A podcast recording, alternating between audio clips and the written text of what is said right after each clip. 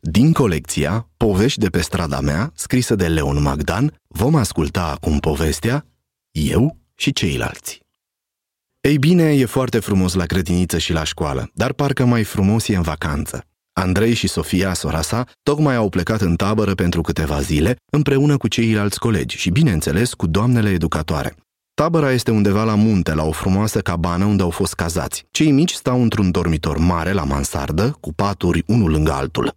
Iată că a venit și prima seară, iar copilașii sunt deja obosiți după atâta joacă și după aerul curat și sănătos al muntelui. Gata, dragilor, toată lumea în pătuțuri! Eu o să merg în dormitorul alăturat, iar voi stați cu minți aici și dormiți liniștiți.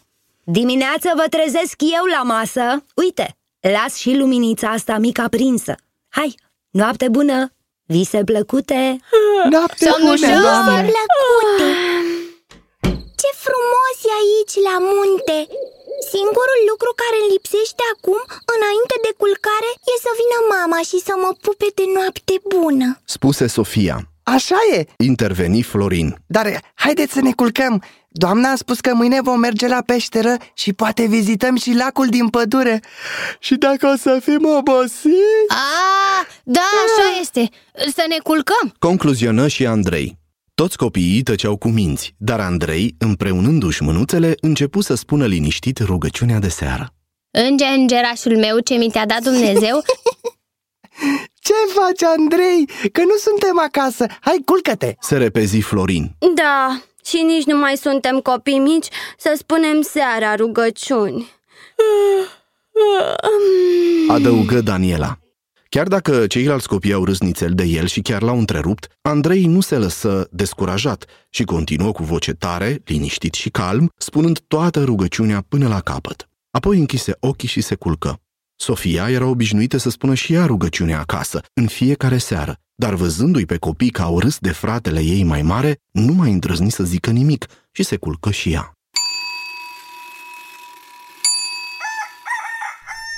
Hai, frumoșilor, scularea! Haide, haide! Bună dimineața! Uitați-vă ce frumos este afară! Ne așteaptă o zi senină, plină de jocuri și surprize! Hai!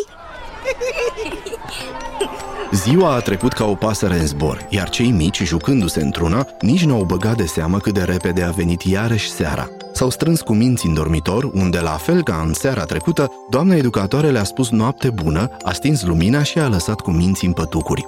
În liniștea rămasă se auzi liniștit iar glasul lui Andrei.